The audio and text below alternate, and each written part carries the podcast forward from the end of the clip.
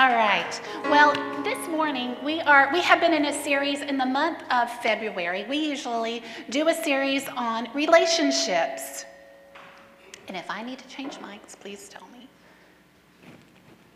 Yes? Okay.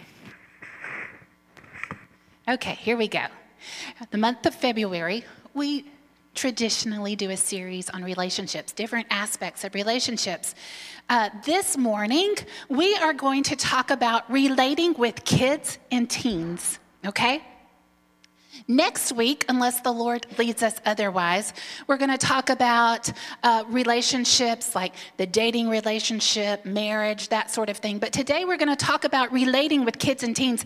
Some of this will apply very specifically to parents, but some of it applies to all of us. This is called the three don'ts relating with kids and teens. Now, Jesus, you know, if, if you're familiar with Jesus in the Gospels and the things he taught, he was often very gentle and very kind and loving. But when it came to kids, he didn't have a lot to say, but he was kind of heavy handed for the adults in kids' lives. And he, he said, Don't do this, don't do this, and don't do this. And that's pretty much what he had to say. He, he uh, addresses those of us who relate to kids in a kind of a serious manner. So we're going to talk this morning about the three don'ts and see what Jesus had to say.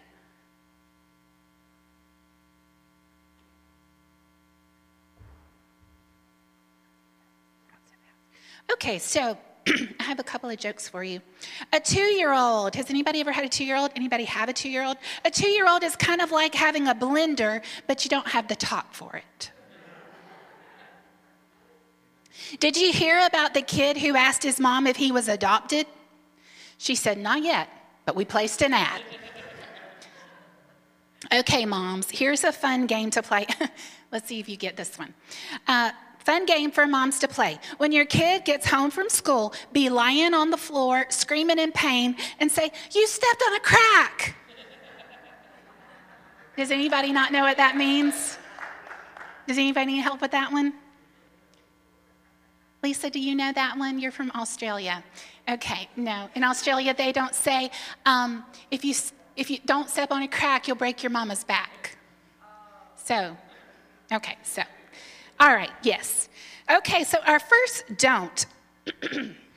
so, in relating to kids and teens, Jesus gives us three don'ts. So, it seems like we should be less concerned with doing more.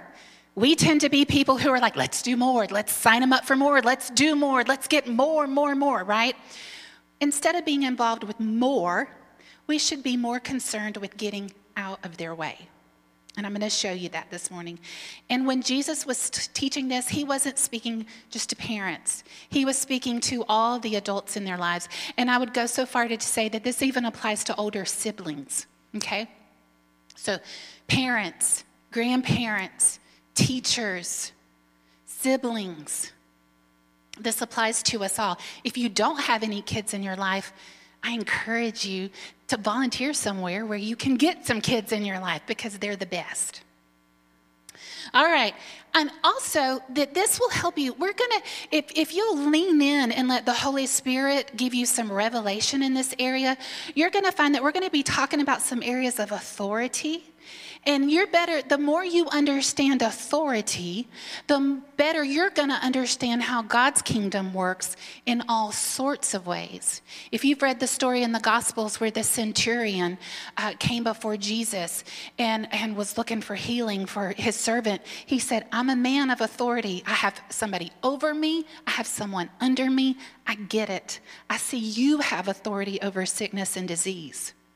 So this man had a, a, revelation, and Jesus said, You've got great faith, and you're getting what you came and asked for. So I want you to understand, understanding authority is going to help you in other areas of applying, you know, in the Great Commission, when Jesus said that uh, uh, we have power over all the power of the enemy. We have authority over all the power of the enemy. Um, so these, these things we're going to see it in a real natural application, but you can apply them in spiritual ways. Okay, so our first one is don't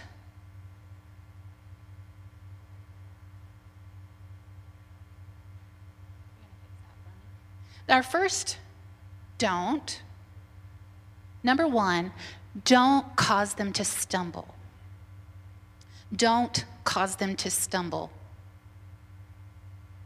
Matthew 18, 6 it's as if Jesus is talking. He said, If anyone causes one of these little ones, those who believe in me, to stumble, it would be better for them to have a large millstone hung around their neck and be drowned in the depths of the sea.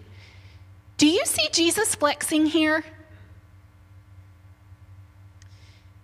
If anyone causes one of these little ones to stumble, those who believe in me, so Jesus seems to be saying, if we don't get in the way, they'll believe in me. They already do. They already do. To cause someone to stumble is to put a stumbling block in their way.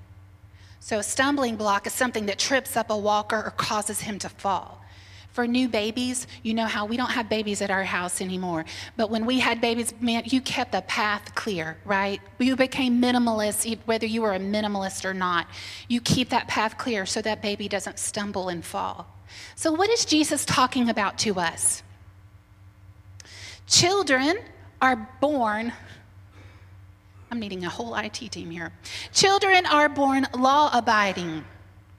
Children are born law abiding. I want you to think about this. Children are born recognizing and respecting right and wrong. They come that way with that implanted in them from God.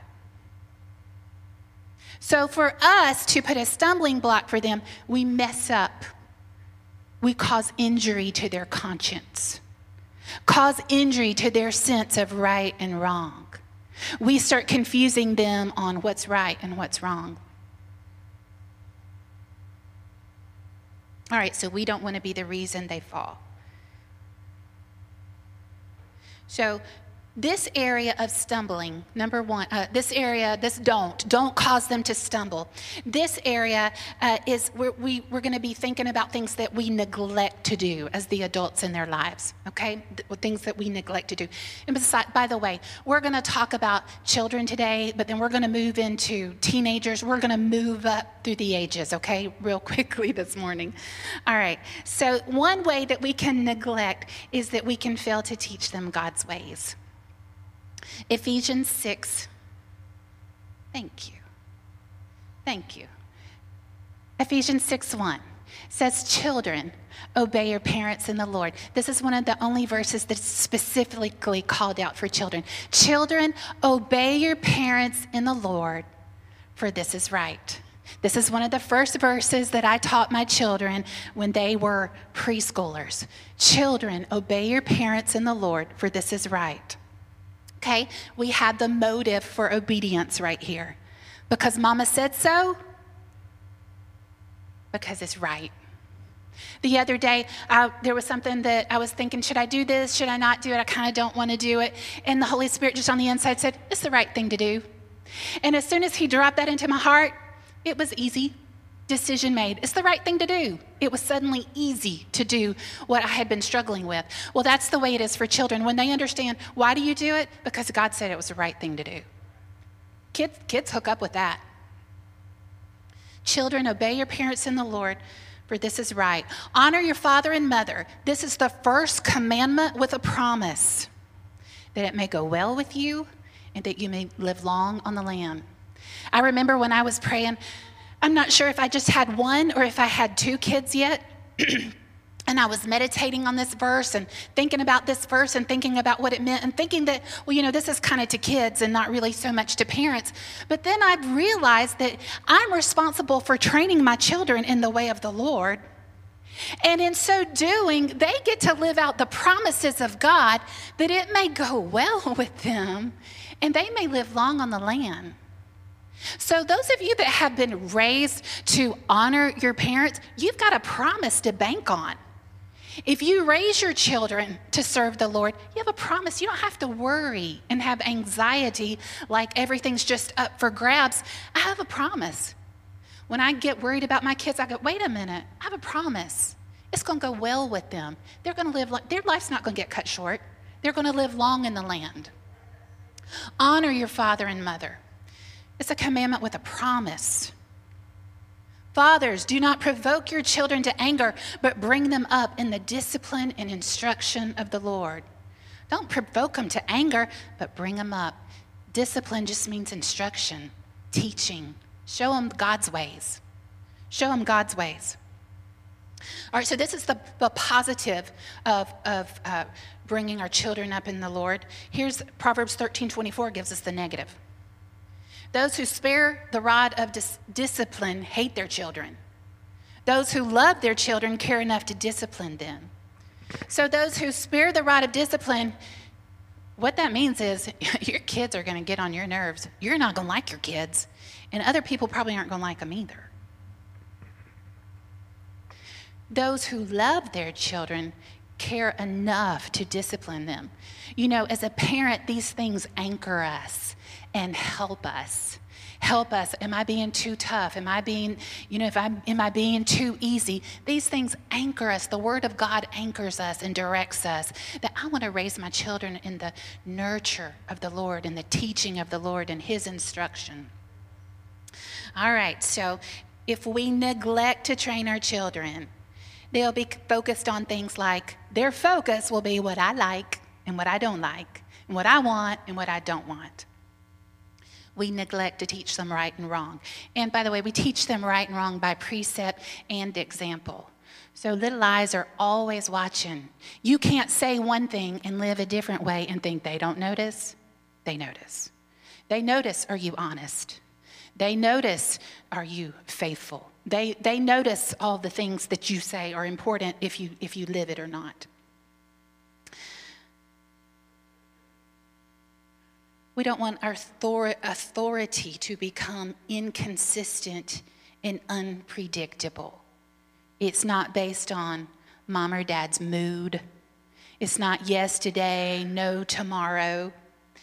If you do that, life becomes a battle of the wills.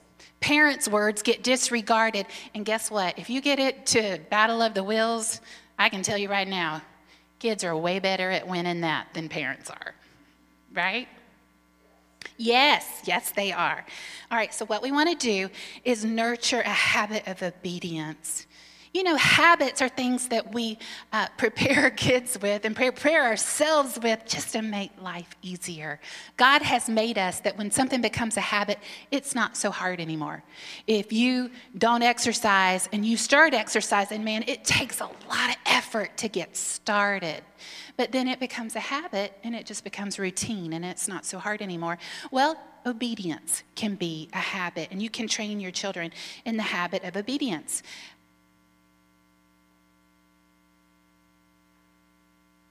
Children off, Proverbs 22 6. Start children off?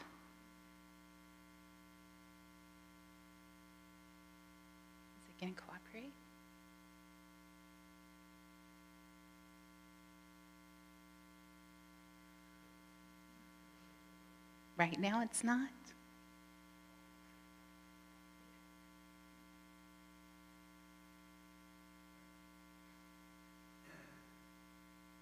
All right, I'm going to tell it to you. Start children off on the way they should go, and even when they are old, they will not turn from it. That's a promise. Start children off on the way they should go. Sometimes, as mamas and our kids get older and we get concerned, we can hold on to that promise. Lord, I thank you. To the best of my knowledge, I started them off on the way that they should go. And I thank you that they are not going to turn from it, even when they're old. Not when they're 20s, not when they're 30s, not when they're 40s. The the English Standard Version says train them. The New Living Translation says direct them. Start them off in the way they should go. I love the message Bible there says, point your kids in the right direction, and when they're old, they won't be lost. Obedience sets us up for success. As adults, we have to obey, don't we? Do you think about times you have to obey? We have to obey our conscience, we have to obey the law, we have to obey God. The three temptations of Christ. Jesus was tempted in the desert by the devil. All three of those temptations were things that were in direct disobedience to something God had already said. Pastor Brad talked about the Garden of Eden recently, and he said that uh, in the garden, they had one tree, they had one distraction. Don't eat of that tree. All they had to do was obey, right? Obey. So, our, our motive to obey is always because it's right. And we teach our children for, I love this, this idea of intelligent obedience. Intelligent obedience. It's in the Lord. So that they can become law abiding, self governing. It is not a bullied obedience, it's a choice. It's a choice. You know, the, usually people who are the very strictest on their children, when their children get out from under that, go completely wild because they haven't had any opportunity to develop their own decision making and, and making their own choices. So we're not supposed to be blindly obedient to whoever comes along and, and is able to, to strong arm us. We're supposed to have intelligent obedience. Amen? Amen. Thank you. So obedience, the very, the very word obedience suggests it's willing. It's kind of like with husbands and wives, people get all hung up with, you know, the wife being submitted to the husband. Well, it's willing. It's a choice that the wife makes. So it's a choice that children make to obey. Let me give you some practical points on the habit of obedience. It is a gradual training. It's gradual, it doesn't happen all at once. But what parents can do is expect obedience. The principle of obedience is within, just waiting to be called up. You don't have to threaten, you don't have to be harsh, you don't have to raise your voice. Parents are invested with authority. They recognize. I was so surprised, even my little babies, how quickly they respond to a voice of authority. And if they get accustomed to, we only have to do it when mama's voice gets up this high, then that's, they'll, they'll take it till you go there. But if they know you expect it when you say it, and you say it because you love them, kids are cool like that. All right. However, however, children can detect. They are master detectors if you don't mean what you say. Man, they can they can discover that like nobody's business. I don't believe she really meant that, so we're going to test this out.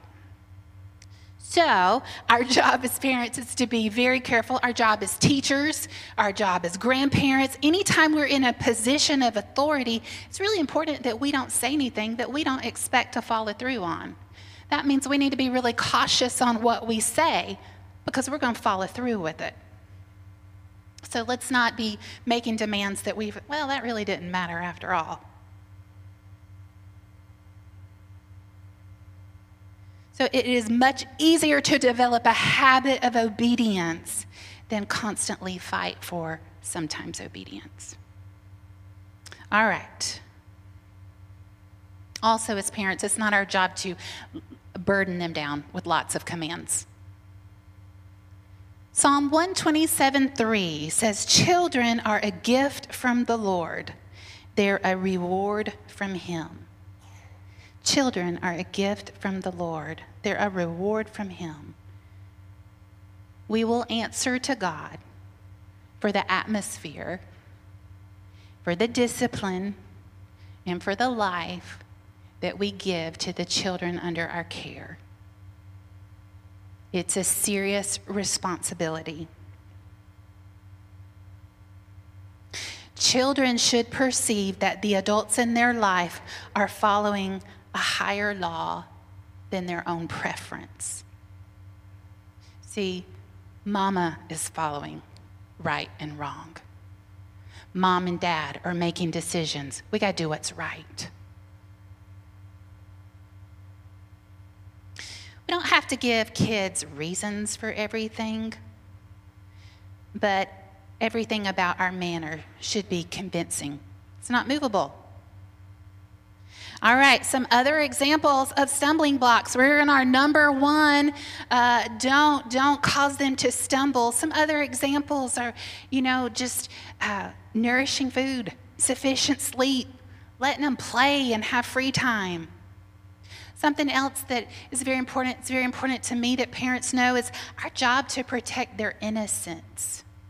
It's our job to make sure that there's protection around them, that, that there is an adult, a caring adult in their life that cares what they see and what they hear, what they're exposed to. We're responsible for that. All right, our don't number two. Our don't number two is don't look down on them. Matthew 18:10. Can y'all get the verses up here? Yes? Matthew 18:10. Beware, Jesus said, that you don't look down on any of these little ones, for I tell you that in heaven their angels are always present before my heavenly Father. Once again, Jesus is flexing. He's like, listen, if you don't take this serious, their angels are before the Heavenly Father, before the throne. So make sure that you don't look down on any of them. So, what's Jesus telling us? How does that apply in our real life? To look down on means to think less of them, to underestimate their value, their potential, their input. Well, they're not adults yet, they don't count yet. The impressions on them doesn't matter yet. I don't have to worry about what I do yet. That's to look down on them. That's to underestimate the impact of their influences, underestimate their own ability to hear God. So, one of our jobs is to protect them, to be careful of who's making impression on them, who cares about them. We, we should be concerned about what's going on at school, what's going on at daycare, who are they hanging out with in the neighborhood. We need to take their faults seriously. If they're making a habit of lying, we don't need to be like, oh, they'll outgrow that. No, that's something we need to deal with right now, or we're injuring, injuring their sense of right and wrong.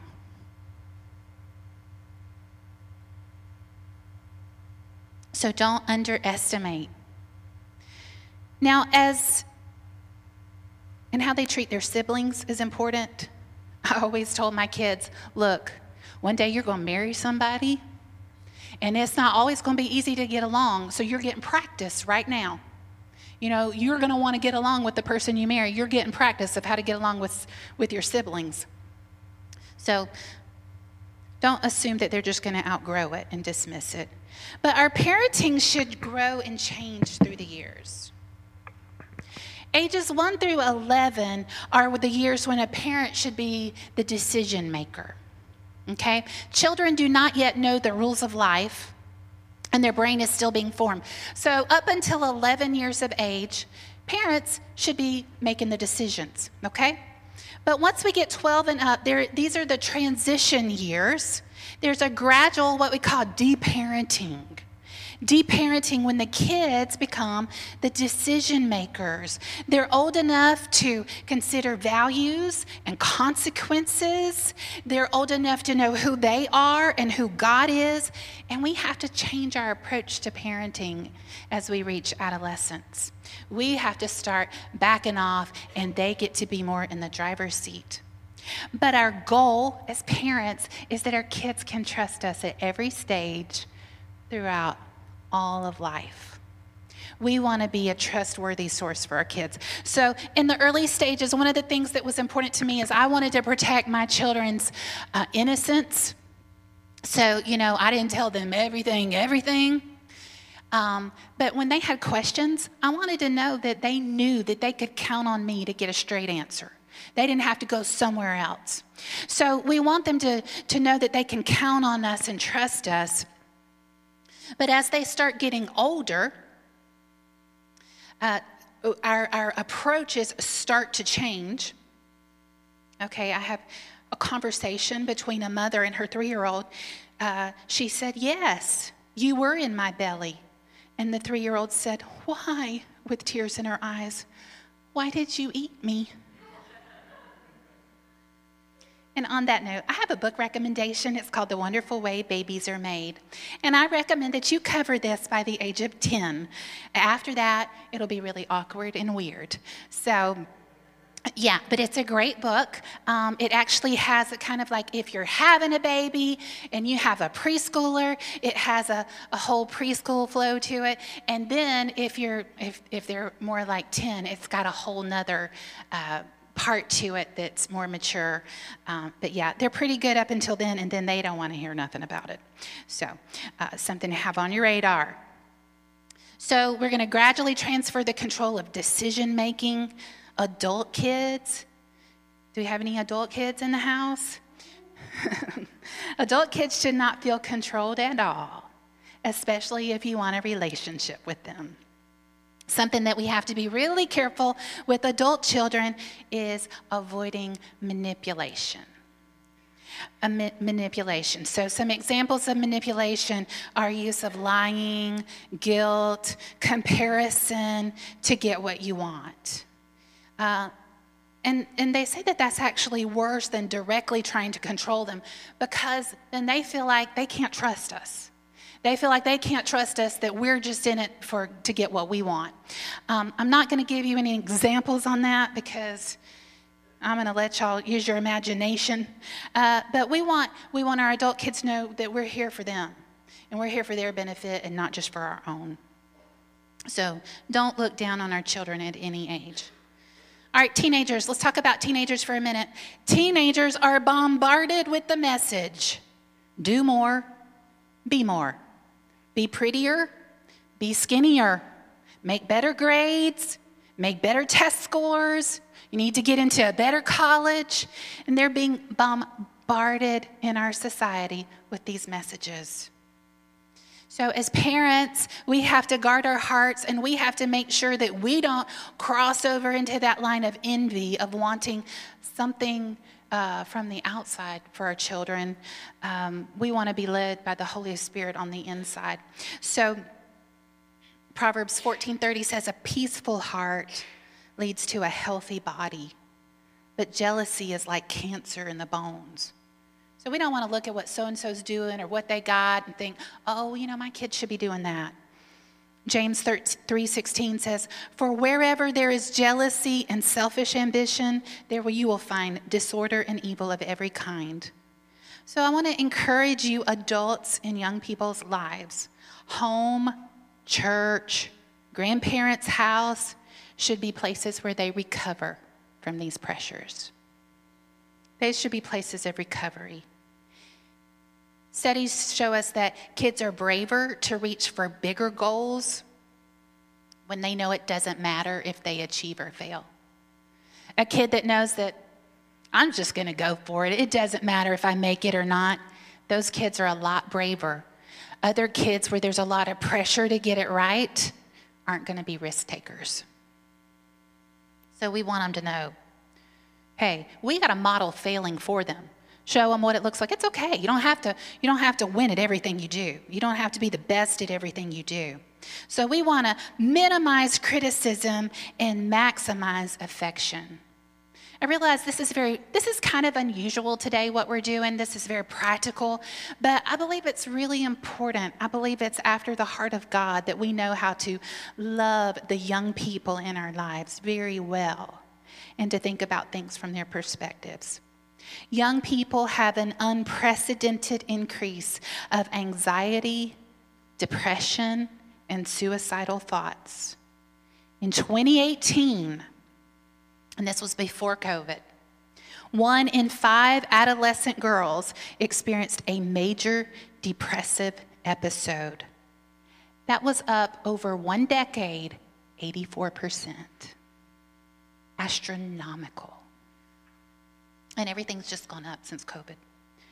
Suicide rates among Americans ages 10 to 24 increased 56% between 2007 and 2017.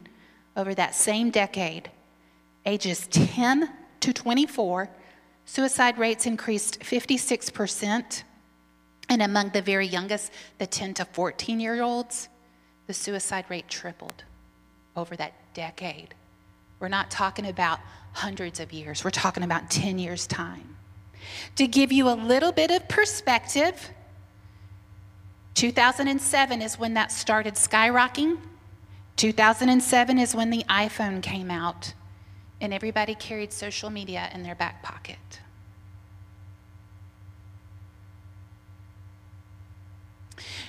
2020, researchers came to a consensus that the hours young people spend on social media strongly affects their mental health, especially among girls. Now, I don't want you parents to freak out and go home and overreact. Uh, interact and respond relationally.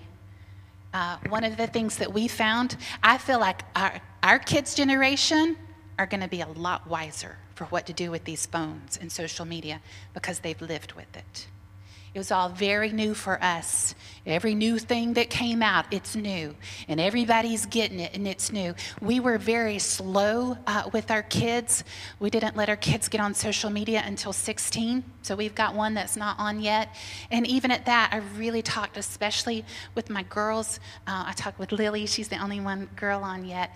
Um, but really talked with her about what I didn't want it to be in her life and, and how I wanted it to be just a small thing that, you know, she doesn't look at more than once a day and, and to understand that, you know, uh, the dangers that are associated with it and how you see your self worth but I think that we have to be really careful. And so just really keep that conversation open with our kids, especially our older kids need to know why. Why we're, it's hard. Uh, and what parents don't understand is sometimes it's really innocent, like your kid, your, your fifth graders at school, and you're like, I want them to have a phone so they can call me if they need to. And it's really innocent. And they're like, they're not going to do anything crazy on their phone in the fifth grade. Well, yeah, but then what when crazy stuff starts happening, are you going to take it away? So that's what you have to do. You've done started something that you didn't see where this thing is going. So later is better. Later is better. Owning a phone, let me just give you a little of confidence, parents. It's a privilege. It's like driving a car. It's a privilege, it's not a right. So, to let you know by law, kids should not be on social media until the age of 13. That's the law. So that's something easy to fall back on. Um, we say delay at least until high school. One of the ways we dealt with it, because we no longer had a home phone, we realized, okay, you know, we got to have a phone at home when we're not at home. The kids were old enough to be home by themselves. So what we had is we had a shared family phone. Our kids shared a phone, and they didn't have their own phone until they were driving. So, and that's kind of been the rule is like once you're in a car by yourself, you get to have a phone. But then it has rules, it has protection. If you're going to let your kids have technology, you're going to have to learn to be technological and learn how to put all the safety features and all that sort of thing. So, strongly encourage you to keep devices out of the bedrooms. 79% of teens take their devices to bed with them each night. 68% of those keep it within reach, and 29% sleep with their phone. And they'll tell you, Mom, I need it for an alarm clock. Go buy them an alarm clock and keep the phone somewhere family area. So, our don't number one was don't be a stumbling block. Don't be a stumbling block. Don't, don't neglect to remove the things that are, that are in their way, that would get in their way for them uh, in their in their walk with God. Number 2 was don't look down on them. Be careful, beware, Jesus said, that you don't look down on them. Don't underestimate them, don't underestimate their value. They're already a person, they already have a call, they're already anointed by God with a purpose, and they're very special in his sight. Every single one of you are. No one's here, you're not here by accident. You're not here uh, random. You were, you were picked by God, and He has a purpose and a call on your life.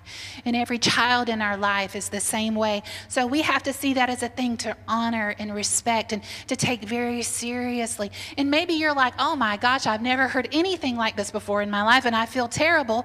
Well, you know what we're supposed to do with that? That's when we just say, Lord, forgive me. I didn't know what I didn't know. And I want to serve you from here forward. And I want to be a better parent from here forward. But we still have number three, our last one. Our third don't. Our third don't is don't stop them from coming to me. I just love, I love Jesus. Listen, I love Jesus and I love kids. And I love how he stands up for them. Don't stop them from coming to me. Mark 10 14. I'm in the new living. He said to them, Let the children come to me. Don't stop them. In other words, the most natural thing that's going to happen is they're going to come to me if we don't get in their way. If we don't get in their way. So this applies to older siblings, it applies to all the adults in a kid's life.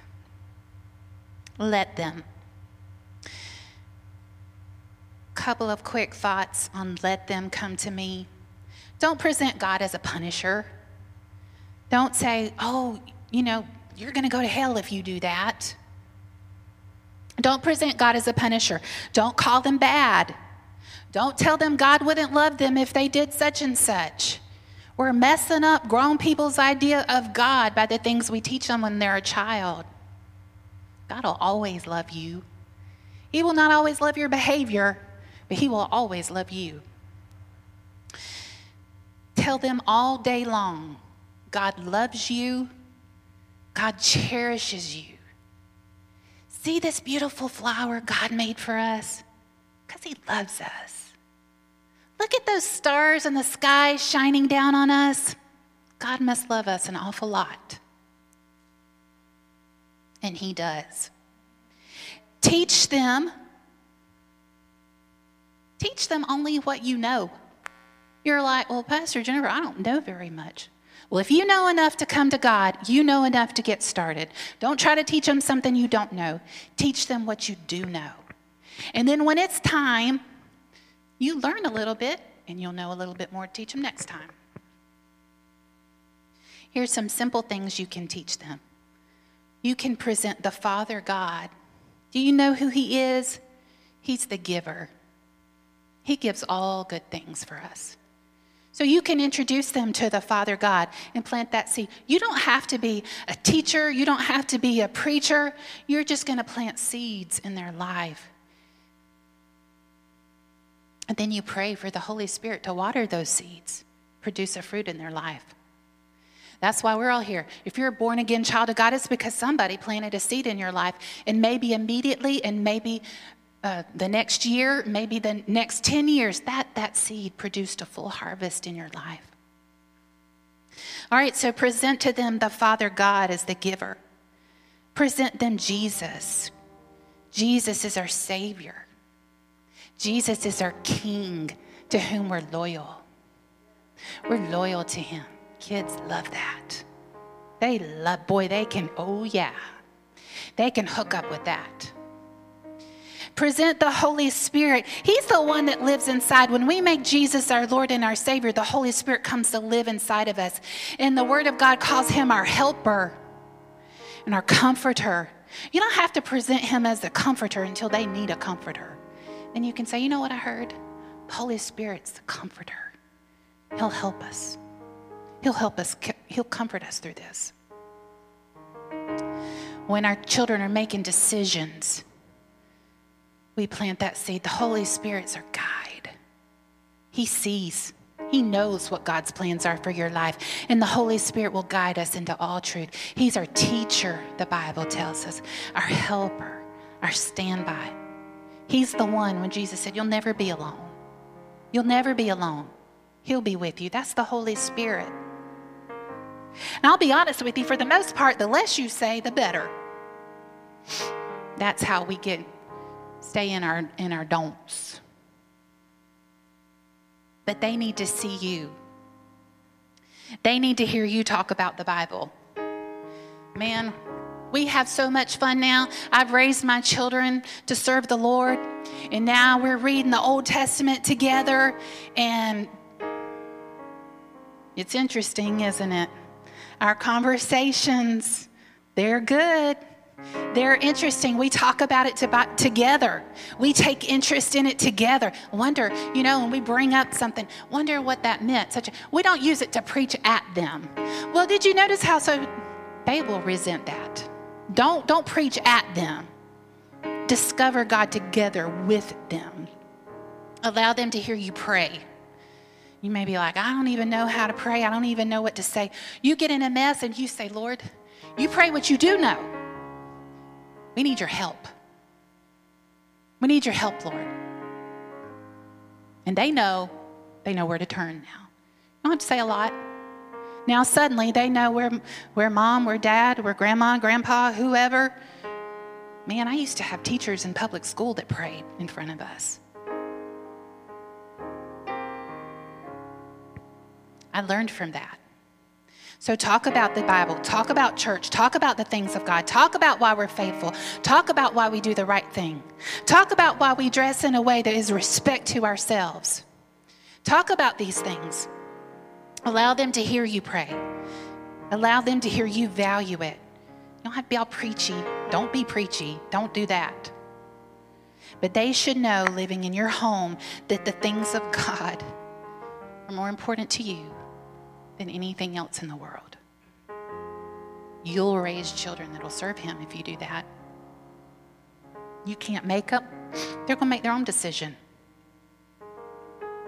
They're going to, they're going to, as soon as they leave your presence, they're going to have to make their own decisions. They're going to have to decide am I going to lie or am I going to tell the truth? Am I going to be a Christian or not be a Christian? Am I going to go with the flow or am I going to stand out?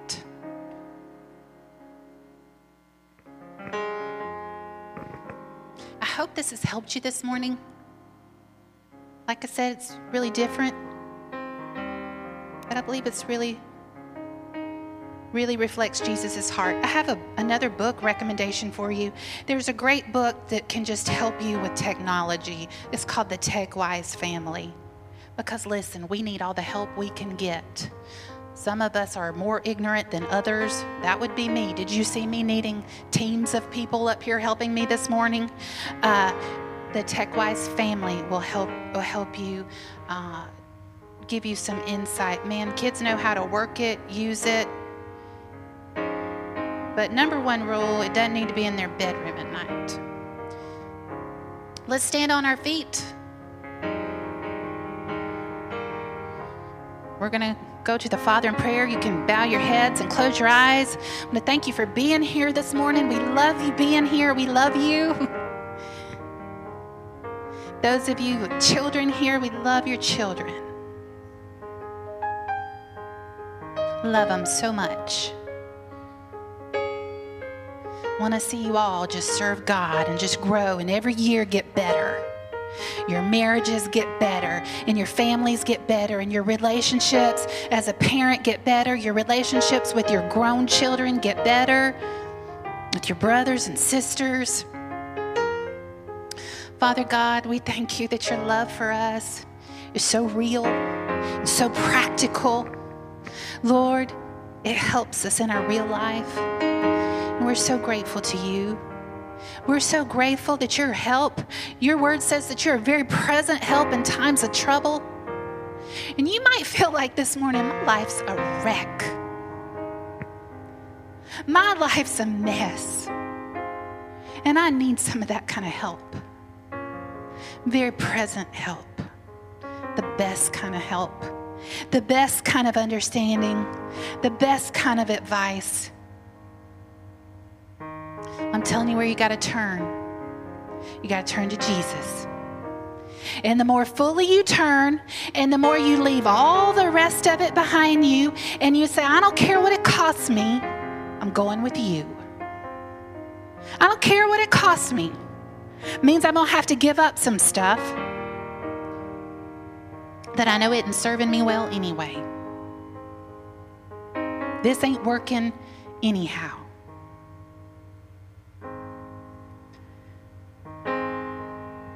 I just encourage you to receive Jesus this morning. If you've never received him as your Lord and Savior, receive him as your Savior and then never look back. Never look back. Just where you are in your seat, let's just pray together. Pray quietly if that's you. Say, Dear Jesus, I receive you. I call you my Lord. I call on you. I need you. I can't do this without you. I can't do this on my own and I don't want to try any longer. I see that my life could be different. I see that it could be different, that I can have something different. I can have something beautiful. You, you can make something beautiful of this mess I've made. Now, I ask you to forgive me of my sins. Lord, those of us who have wronged young people, Lord, if we've caused them to stumble, Lord, if we put a stumbling block in their way, if we've blocked them from coming to you, Father God, forgive us. Forgive us. Forgive us, Lord. We want to pick up your ways. We want to know your ways. Father God, I just thank you. I thank you for those who called on Jesus as their Lord and Savior today. Thank you for those, Father God, who were baptized in holy, cold water. 呵 呵 And Father God, I thank you for every person here. Lord, we just pray for safety and protection over them. Lord, I thank you that you're unveiling your plan and your purpose in greater ways and greater measure. And Father God, we're rising up to be your body, to do what you've called us to do and be what you've called us to be. Father God, we're going forth with, with the Holy Spirit, not alone. We're going forth with the Holy Spirit with us. And thank you, Father God, that we'll have those words to say, to invest those seeds into those lives. Father God, of those those Christians that they might be older than us in numbers, but they're younger than us in the faith. Lord, we'll plant, we'll plant seeds into their life of, of your goodness and your and your love for us, Father God. And those children in our lives, Father God, we'll sow seeds, Father God, that, that are going to grow to great harvest, great fruit for you. Lord, we thank you. You've called us, you said your disciples will bear fruit. That's how you'll know. You'll bear fruit, and it's fruit that remain. Father God, we want to stand before you and say, Father, I was your disciple. I was your disciple. And here's my fruit. Here's my fruit, Lord. Father, we praise you and worship you. In Jesus' name, amen. We're going to sing and we'll be dismissed. I throw up my hands and praise you again and again.